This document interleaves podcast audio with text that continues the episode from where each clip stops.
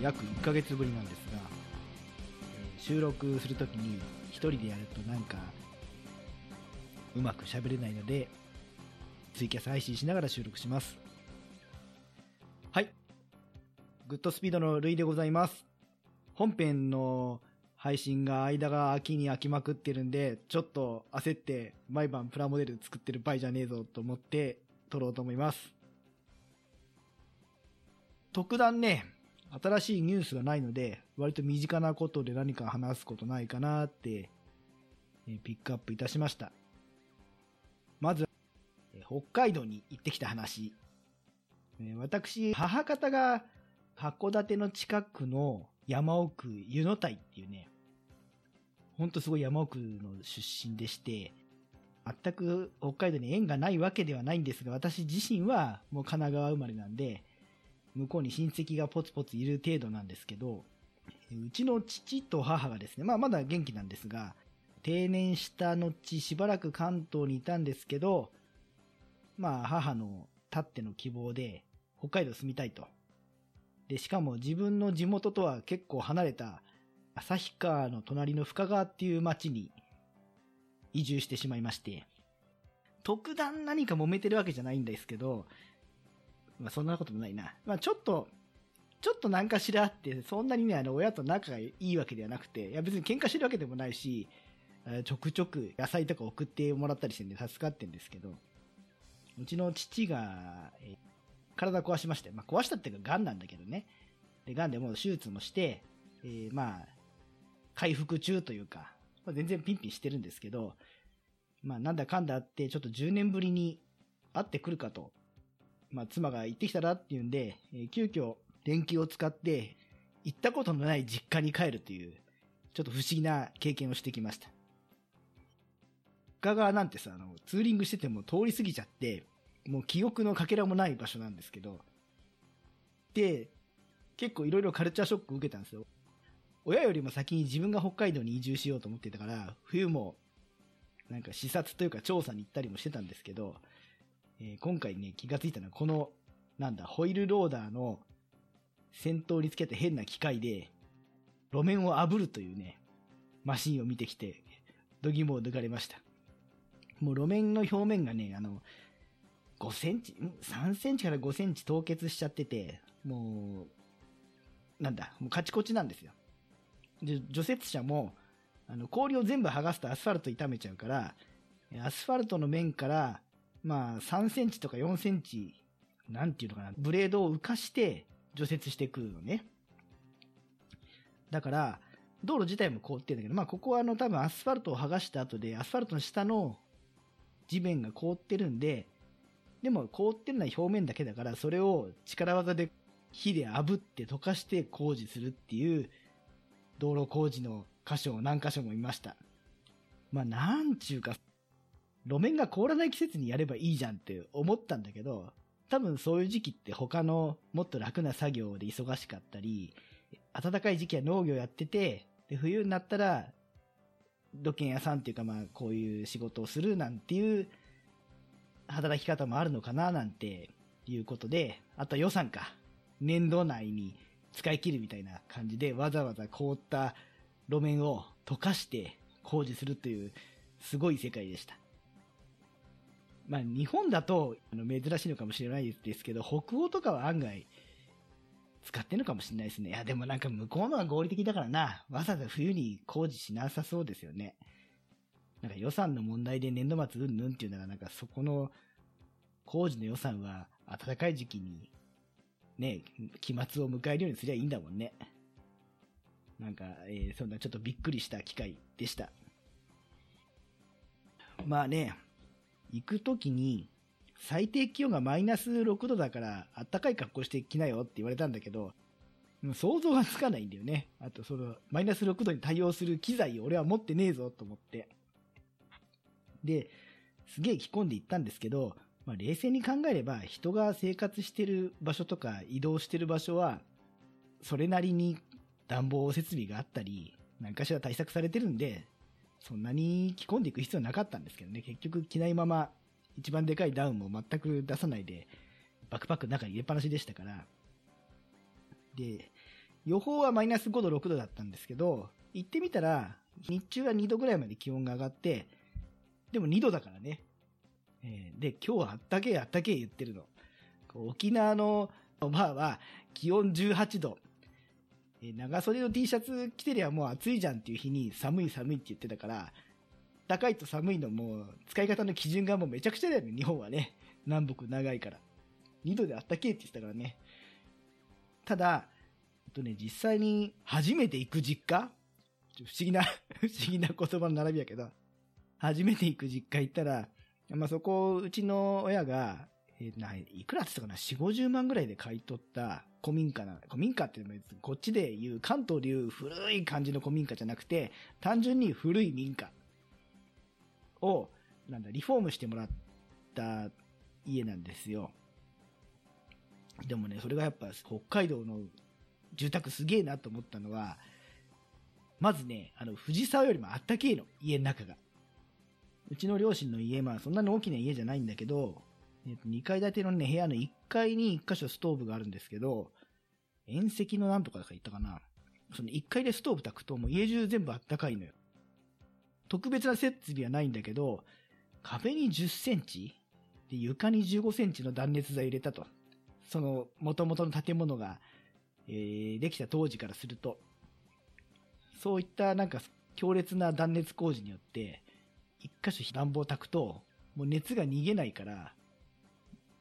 むしろ暑すぎちゃうぐらいっていうのかな。家の中はめちゃくちゃ快適っていうか、むしろうちの今住んでる富士山よりもあったかかった。北海道あったけえ。噂は本当でした。室内はね。でね、旭川の隣の町なんで、旭川空港で降りて、まあ移動しながら途中スーパーとかも寄ってったんですけど、せっかく来たからなんか食べたいもんあるか？って言われて、あ、あるある。北海道でしょ？俺、今年カニ食べ行ったけど、毛ガニ食べれなかったら毛ガニ食べたいって言うからさ、スーパー寄ってくれて、あ、じゃあ買ってこうぜって言って寄ってみたら、まあ高い。いや高い、高い、高くないのかもしれないけど、一杯ね、4000から6000すんの。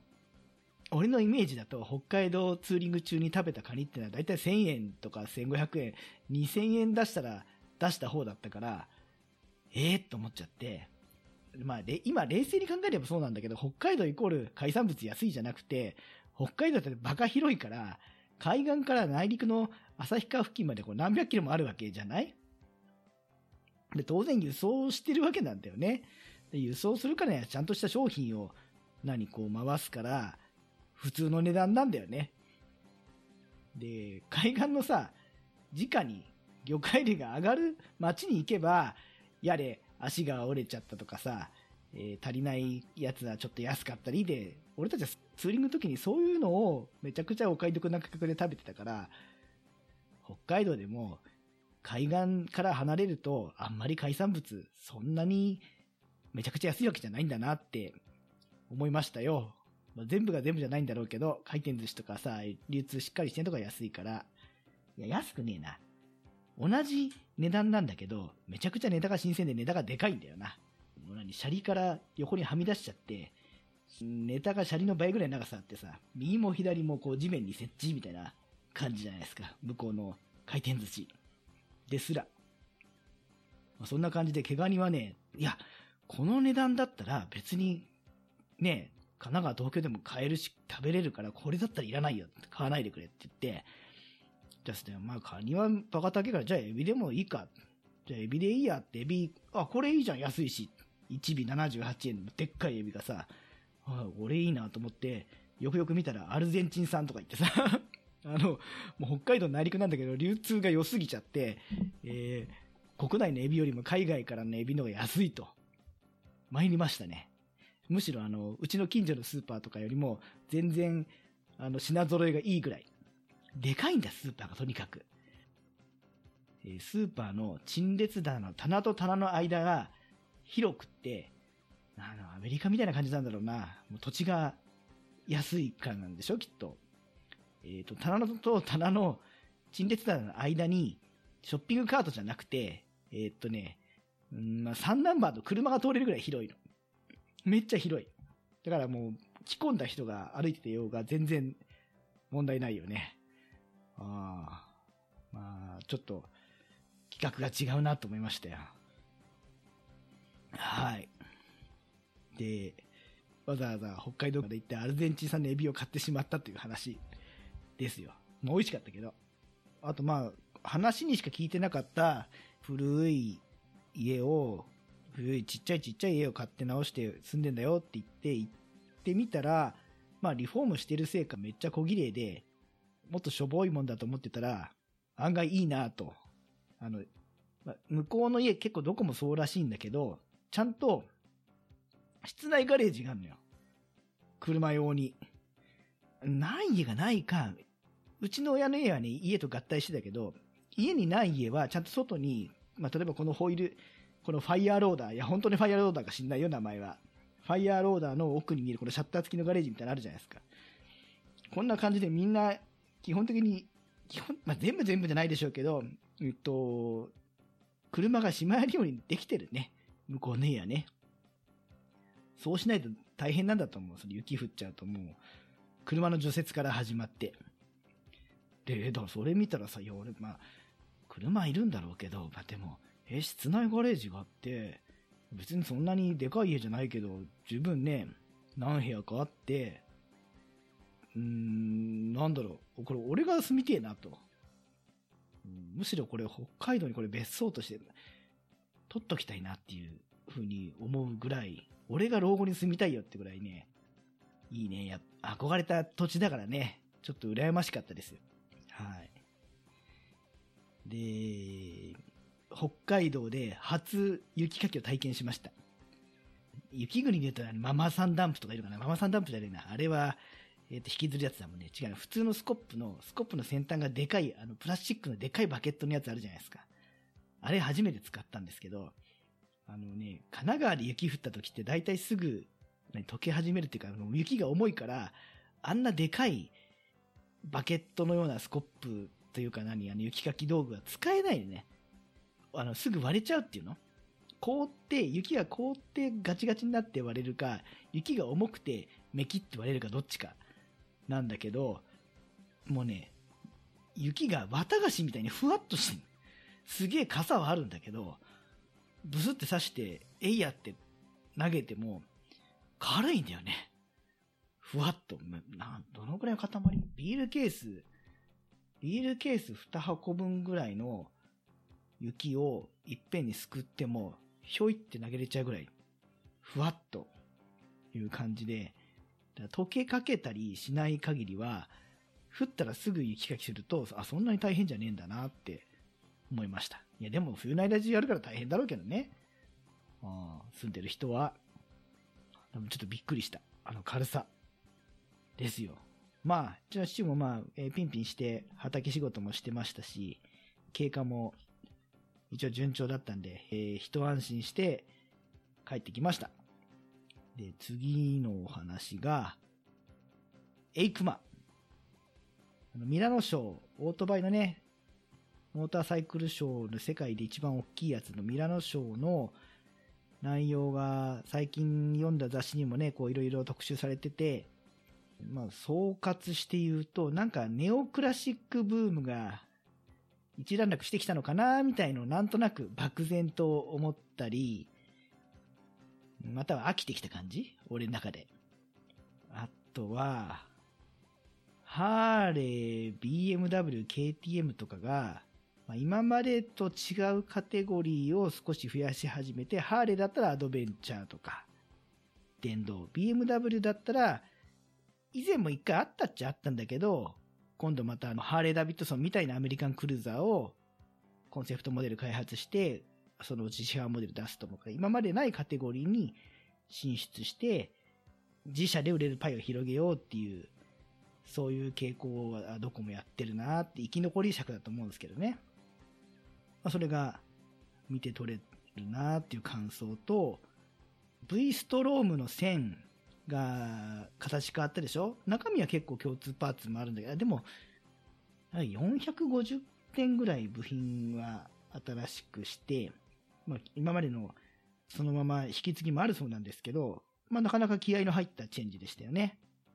で、昔からバイク乗ってる人はなんとなくピンとくるっていうか、なんか、彷彿とさせるあの、えー、DR800? 昔のね、ファラオの会長って言われたやつだったかな。DR800 の形に似てるじゃんと思ったら、似てるんじゃなくて、もうまさにあのデザインを元に、ラインの角度とかをね、揃えて、同じ形になるようにして、意図的に作ったと。いうことで、まあ過去のその、DR800 ってネタバイクっていうのかな、あの、すごい異形のバイクっていうか、あの、目立つ存在ではあったけど、大成功したとか、たくさん売れたバイクじゃないんだけど、でもその、アイコンとして目立っていた DR を、えー、自社の遺産として使った今回のデザインはすごい大成功なんじゃないかなって思いました。もう一目で鈴木ってイメージが入ってきたし、刀のリメイク、あのね、この間出た刀の新型よりも、その、自社の過去のブランドを使ったリメイクもしくは新作としては、V ストローム1000のデザインは大成功なんじゃないかなって思います。かっこいい、よく見えますね。個人的に。むしろ、V ストロームっていう名前よりは、あそこまで似せてくれるんだったら、DR1000V とかいう名前で、むしろ V ストロームの名前消してくれた方がドキドキしちゃう。俺は。まあ、V ストロームにもブランドというかファンもついてるし、実績があるから、どっちが正しいもないんですけど、V ストローム1000よりも DR1000V の方がなんかグイッと来ないですかね。なんかそう思ってくれる人もいるんじゃないかなと思うんですけど、まあただ、かっこいいなと思いました。あのカスタム車もかっこよかったですね。はい。あと、通勤に使ってる俺の便利90が先週2回も止まりまして、あわや遅刻するんじゃねえかと。最後も走ったからね、押しながら、汗だくになって。もう調子悪くって、どうしよう。でも買い替えようかなって本当に悩んでもね、株でも買おうかなとか、なんか原付探してます。ほんと。でも、あったまくんのが、止まるじゃないですか。でもうその晩に仕事終わってから、ちょっといじくって、これかな、これかなって直すじゃないですか。治るのよ。で、また違うとこの調子の悪さでまた止まる。で、また治る。治るから腹立つっていうかな。なんちゅうかね、この、替え時がね、難しいというか、うん、でもちょっと変えようかなって。俺も株に始まり、株に終わるの、株にようやく乗ろうかななんて、なんとなく探してます。治るから買い時がなくて困るという状況。あと、以前、友人からお借りして、えー、つけて取ってつけて取ってって6回試したっていうあの NGC の、なんて正式名称なんだっけ？ギザギザトゲトゲの花びらのが、みたいなのがついたボルトと、そのアーシングのボルトをね、いただきまして、またちょっと試してみようかなと思っております。まだつけてないけど。一応ね、違いはあるなって、6回試して、ああ、もう神経張り詰めさせて感じれば、あ振動の出方は違うな、みたいには感じれたんですけど、ただね、あの、見た目がかっこいいと思えないのと、触ると怪我するぐらいの鋭利さなんで危ないのよね。あの、外側につけると。だから、見えないところとか内側に向けて取り付けできるんだったらつけようと思ってます。あと、つなぎのインナーの話。もうね、10年以上前なんだけど、あの仕事で忙しい時とかに、作業つなぎを着て応援に出る時があったんですよ。で、冬寒いじゃないですか。俺寒がりなんで、先輩が使ってるね、あの、そのものを見て、いいなと思って買ってみたら、めっちゃ良かったものがありまして、どんなものかと言いますと、えっ、と、キルティングみたいなね、中綿の入った素材でできた、作業つなぎの下に着るインナーつなぎなんですよ。だから袖があるのもないのもあるんですけど、とにかく上下がつながってて、外に着るつなぎは首の下からこう、お股のとこまで縦にチャックがあるわけじゃないですか。ビューッと脱ぎ着するためのでもちろんその同じ場所にもチャックがあるんですけど、あしかもね、上からも下からも開くのね。下から開けて、えー、トイレ、えー、済ませるとか。あと上から開けて脱ぎ着するっていう風にチャックが上下から開けられるのが一つと、あと、腰の前、盲腸のあたりから、腰の後ろをぐるっと横方向に輪切りにして回って、え、盲腸がないけど反対側の前のとこまでこう横方向にも輪切りのチャックがあるんですよ。これ何に使うかっていうと、そのチャックを全開にすると、つなぎの上下が分割できる。前の部分の、お股の部分の前は繋がってるんだけど、お尻のところがパックリ割れるんで、そのまま、洋式便座、あ、和式もいけるな。そのままトイレ行けるんですよ。そのつなぎのインナーを脱がずに。だから、寒くないの。全然。で、まあ、それはあの、その作業中に使ってて、ああ、あったかいな、快適だなと思ってやってたんですけど、ある時、まあ、何着かね、持ってたから、あれあったけえから、今日どこにも出かけないし、これ、家で着たらあったけんじゃね？えと思って 着てみた。それを着て、さらにスウェットとか履いたら、もう別に暖房いらないぐらいだし、いつの間にか、十数年前の俺、もう部屋着がそのつなぎのインナーになっちゃって、もうしかもパジャマ代わりに使えるっていうの？あったかいの、とにかく。それをずっと覚えてて、この休みの日に買ってきちゃいました。あもうここ10年以上あの持ってなかったから、ワークマンに行って、ないかなないかなって1軒目じゃなくて、2軒目探して見っけたんですけど、多分ね、どこのホームセンターもつなぎの売り場にこの時期はあると思います。あの、上下つながって、腰の後ろが全部パックリ横方向にチャックで割れるやつ。めっちゃあったかいの。しかもゆったりしてて、だからね、家のインナーというかパジャマ代わりというか、超おすすめです。やばいっす。見た目はね、もっさりして、例えば、黒猫さんとか、宅急便来た時に、このままちょっと玄関で応対するのははばかられるなって格好になりますが、この上にジャージなりスウェットなりを着てもらって、インナーとして使えば全然大丈夫。超ポカポカ。やばい。つなぎインナー、インナースーツって言うとあれだけどな。つなぎ、防寒インナー、つなぎとか出ん、出んだよあの、写真貼っときます。2900円くらいだったかな。ワークマンだと。別にね、ワークマンじゃなくても何でもいいと思うの。おすすめです。で見た目は 悪いけど、いいんじゃないですかね。あの、誰に見られるもんでもなく部屋着だったら。はい。このトイレも行きやすいっていうところを考えて、あの、大人用のロンパースみたいなもんなのかなって思っちゃいましたね。もうちょっとこのまま着て外から見られてもいいようなデザインにしてくれたらな、柄もいいんだけど。なんかね、ハンドルカバー問題もそうだけど、おじさんになって、あんまり見た目を気にしなくなってきたのかなって思いますね。年齢のせいかなって。ハンドルカバーとか、原付きのなんかダッサいスクリーンとか、防寒防風用の、あとウェア問題も、何メインのバイクで、ツーリングに行く、趣味のツーリングに行く時の格好にはこだわりというか、ありますよ。あの、こういうスタイルで行きたいなっていうのは、これは使いたいな、これは使いたくないなっていうのが、でも、通勤とか、普段着だったらなんでもいいかなって気が、この辺本当はいけないのかもしれないですけどね。まあ、性格もあると思うんだけど、うん、だから、このワークまで買ったインナーは、すごい、もう、重宝で、毎日着てるけど、ほら、ここ、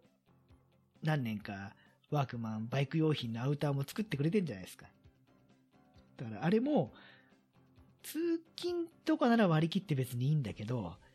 あれ着てツーリングには行きたくないんですよね。これは単純な見えなのか、自分の中での線引きなのか知んないですけど、ね、だワークマンのイージスで、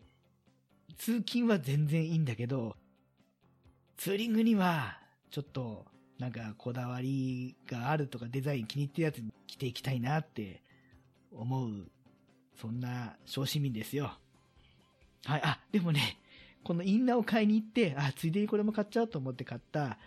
防寒ジーンズ、防風ジーンズ？えーそれを一緒にワークマンで買ってきたんですよ。何俺ジーンズ履くときって結局何膝もついちゃうから、地面に。で汚どうせ汚しちゃうから、高いの買うのももったいないしっていう時に、値段安いし、あの、ストレッチ素材だし、結構厚みがしっかりあって、で、防寒防風性どうこうって言ったら、俺寒がりだから、俺にとっては寒いんだけど、でも普通のジーンズよりは全然マシだし、むしろそのバイク乗ってる時以外の外で行動する時には十分使えますね。デザインも結構かっこいいと思う。あの、同僚にはね、すげえ羨ましがられたから、お、かっこいいな、それ。どこで買ったのよ？いや、ワークマン、ワークマンで。超安いよ、つって。です。まあ、なんだ、これはなん、どこのブランドかよくわかんないから別にツーリングにも履いていけるよね。俺の中では。はい。まあ、価格も安いから汚れちゃっても割り切れるところがまた嬉しいところですね。OGK 問題。OGK、俺も通勤に今 OGK ヘルメットだからな。あのまあ、OGK 注意してくださいよりは、ネットでさ、こう何か盛り上がった時に、どっかがミスったりとか、今日の今日で言うと OGK 問題よりも損保ジャパン問題だと思うんですけど、あの、何か憤慨してる人がいて、えーそれを、そうだそうだっていうふうにやるときに、まあ、ちょっと一歩待って、待ってからとかすぐ飛びつかないで、飛びつかないで別に最終的に飛びつかなくてもいいんですよ。ただなんか、物のソースとかわかんないじゃないですか。あの、と最初に飛び込んでくるのは一方的な意見だから、あと事情もわかんないから、そういう力はまああんまり騒ぎ立てない方がいいよな。俺がなんかやってもあれだけどね、YouTuber とかさ、Twitter とかですごいいっぱい、あの、発信力のある人は余計だと思いますよね。まあそこで、えーすぐに飛びついて、まあそれでまた、フォロワーを増やしたり、ニュース性があったり、もしくは炎上商法だったりでもいいのかもしれないですけど、なんかその渦中に飛び込まない方がいいかなって。その辺うまいのが中田さんとかだよね。相当に、ほら、もし話題にするとしても、ちゃんと背景見えてからじゃなくて言わないもんね。今日、なんか損保ジャパンさんに、の対応に、納得がいかないって言って、なんかこの、ツイッターかなんかネットでこう、発信してる方がいたんですよ。その方はじゅ、えっ、と、ツイートされて、ただもう過失割合ゼロなんですよ。全部ツイートしてきた相手が悪いんだけど、相手の保険会社が損保ジャパンさんで、対応が納得いかないと。車の修理代は、価格協定、なんか、名前忘れちゃった。えー何年式の何々の車は、あの市場価格いくらですって表があるんですよ。価格の査定表のベースがあって、そこからあまりにも逸脱した金額は出せないんですよ。時価総額で、そその車両の時価の値段を上限として、それ以上保険屋さんは出さないんですよ。で、まあその、自分は一個も悪くないのに、車はなくなって、修理代も全額出なくて、修理代もその時価額が一応上限。まあ、完全に修理する場合には、上限超えてもある程度出してくれる時が多いんですけど、で、もう修理できないんだったら、同じような程度の車を買い替える代金出してくれよと。言ってることはごもっともで、俺も本当にそう思うんだけど、えっ、と、保険の法律では、車両に対しての損害を、車両の評価額、時価評価額までは出さなきゃいけないんだけど、それ以上は出さなくていいっていうことになってて、あと車両の取得の際にかかる諸費用も出さなくていいというのが、基本の過去の判例の中ではそういうのが一般例なんで、相手の損保ジャパンさんは自分の方が悪いんで、えー最低限裁判やって出さなきゃいけないとか出しますよって言ってて、それ以上は過去の判例で戦ったら出さなくて済むってところを出しませんって言ってるだけで、被害者の方の言ってる気持ちも、贅沢言って新車買えって言ってるだけじゃないんだから同じ程度の車を買える、買うときに自分が損害を出さないように、全部持ってくれよって言ってる気持ちはわかるんですけど、それでね、自分の方の弁護士にも相談して、えー、おかしいって言ってくれるって、それは弁護士、自分の方は自分の方の味方してくれるのは当然なんですけど、相手方の損保ジャパンさんもあの、戦って負けるようなこと言ってるわけじゃなくて、たださ、多分裁判やったら、その被害者の方が一部損をする形で決着、もしくは多少色はつけてくれても結局は全額出ないと思いますよ。なぜならば、負ける戦いをわざわざ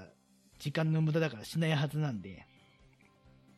と思って、気持ちはわかるけど、別に損保ジャパンさんめちゃくちゃ言ってるわけじゃなくて、過去も何千回、何万回、何万はしなければも、過去の事故の判例で、そうだからそこまでしか出せませんって言ってるだけだろうなって思って見てます。でもそれを、俺がこうですよっていう本人や、その場合間に割って入っていうのも、揉める原因だから、ただ旗から見てるだけというか。はあ、で、結局、そういう意味では相手方の保険、まあ今回相手方が保険入ってたからまだね、良かったけど、8台に1台は入ってないわけだし、車両取得時の諸費用とかのマイナス分を負担する保険ってあるんじゃないですか。でもそれって自分の保険につけるんですよ。何かあった時に、買い替える時の、その、諸費用を補助しますよって、諸費用出しますよって保険は自分で自分の守るためにつける保険だから、なんでそういう保険があるかって言えば、それで裁判で戦うと相手からはその分出ないから、から自分の保険で賄うようにっていう特約があるっていう話だと思うんですよね。ですよ。だから多分あの方は裁判やったら、うん、やっぱり一部自分の納得いくとこまでは全額出ないで決着しちゃうんじゃないかなって思ってます。でもその方が悪いわけじゃないんだけどね。日本の過去の判例となんかそういう仕組みがちょっと被害者に寄り添ってない気がしますよね。です。結局、任意保険は相手側の保険に期待するんじゃなくて、大体どのようなそういった自分の不利益に対しても、あの自分の保険で準備できるようになってるんで、そこを注意しとくことかなって思います。俺はその、買い替え時の消費用分の、え保険出るようには自分のしてないんで、まあなんかあった時その10万ちょっとぐらいのそれはもうしょうがねえなくしかねえなと思って割り切ってます。0100で、えー、それなりに納得するとこまで引っ張るのはなかなかすごいことですよ。大変ですよね。時間もかかるし、相手はプロだし。だから絶対弁護士費用つけないとね。また0100で相手がさ、払ってくれる人か、相手が保険入ってればまだいいんですよね。外国人の人とかさ、連絡つかなくなっちゃう人とか、あと、おじいちゃんおばあちゃんでね、保険入ってね悪いと思うけど払えねえ。もうそんなの、やたら聞きますね。怪我とかなんとかで、治療に関してはもう自分の保険で出させて、相手から分取るのは自分の保険屋にやらせるっていうのが理想ですよね。で、えっとね、弁護士特約は家族で一人入ってたらいいって、あの、そのね、内容にもよるんですけど、えー、それもちょっと、あの、弱点がありまして、例えば、俺が車も持ってて、バイクも持ってるとするじゃないですか。で、えっと、車に弁護士特約入ってて、まあ普通はあの、あ今ね、その自動車事故だけとか、自動車以外、事故以外にも使えるとか入り方いろいろあるんですけど、何でもかんでも使えるようにすると高くなるんで、自動車事故だけって入るのがお得なんですが、自動車事故で入って、自動車に、四輪車に弁護士特約つけとくとするじゃないですか。そうすると、バイクで事故った時とかにもその弁護士特約使えるんですよ。ただし、俺はバイクにはバイクの弁護士特約、あの、バイクの保険に個別に入ってます。な、どんな時使うかっていうと、まあこれ、イレギュラーな状況ですけど、結構みんなね、そういうの知らないでとか、気軽にバイクを貸し借りしてる人が多いんで、俺は怖いなと思うんですが、もし出先で気軽に友人とバイクを交換したりして、または自分が体調を崩したり、怪我をしたり、あと自分が転んじゃって、あの、乗れなくなっちゃった時に友人が好意で、じゃあどこまでちょっと移動してあげるよとか、本当に、あの、ご好意で乗ってくれた時とか、もしくは貸した時に、そこの時に友人が誰かに追突されたと。つまり友人に責任がない事故があった時には、追突されたバイクに弁護士とかが入ってないと使えないんですよ。そこでそのバイクに他人が乗った時には友人が何にも悪くない。信号待ちしてる時に突っ込まれちゃったっていう時に、プロの相手の保険やもしくは、えー、相手払わねえとか言ってるやつに対して自分で戦うしかなくなっちゃうんで、そういうイレギュラーもあるんで、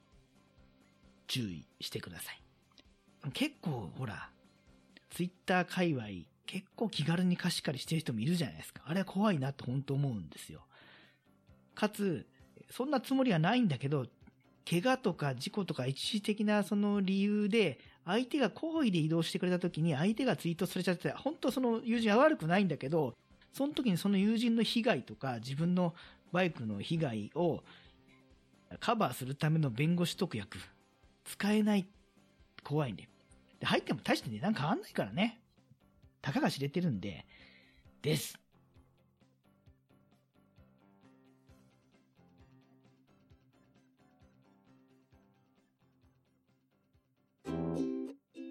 V トークラジオは6日、16日、26日の月3回配信予定です。難しいことを話すことはできませんが、長いお付き合いよろしくお願いします。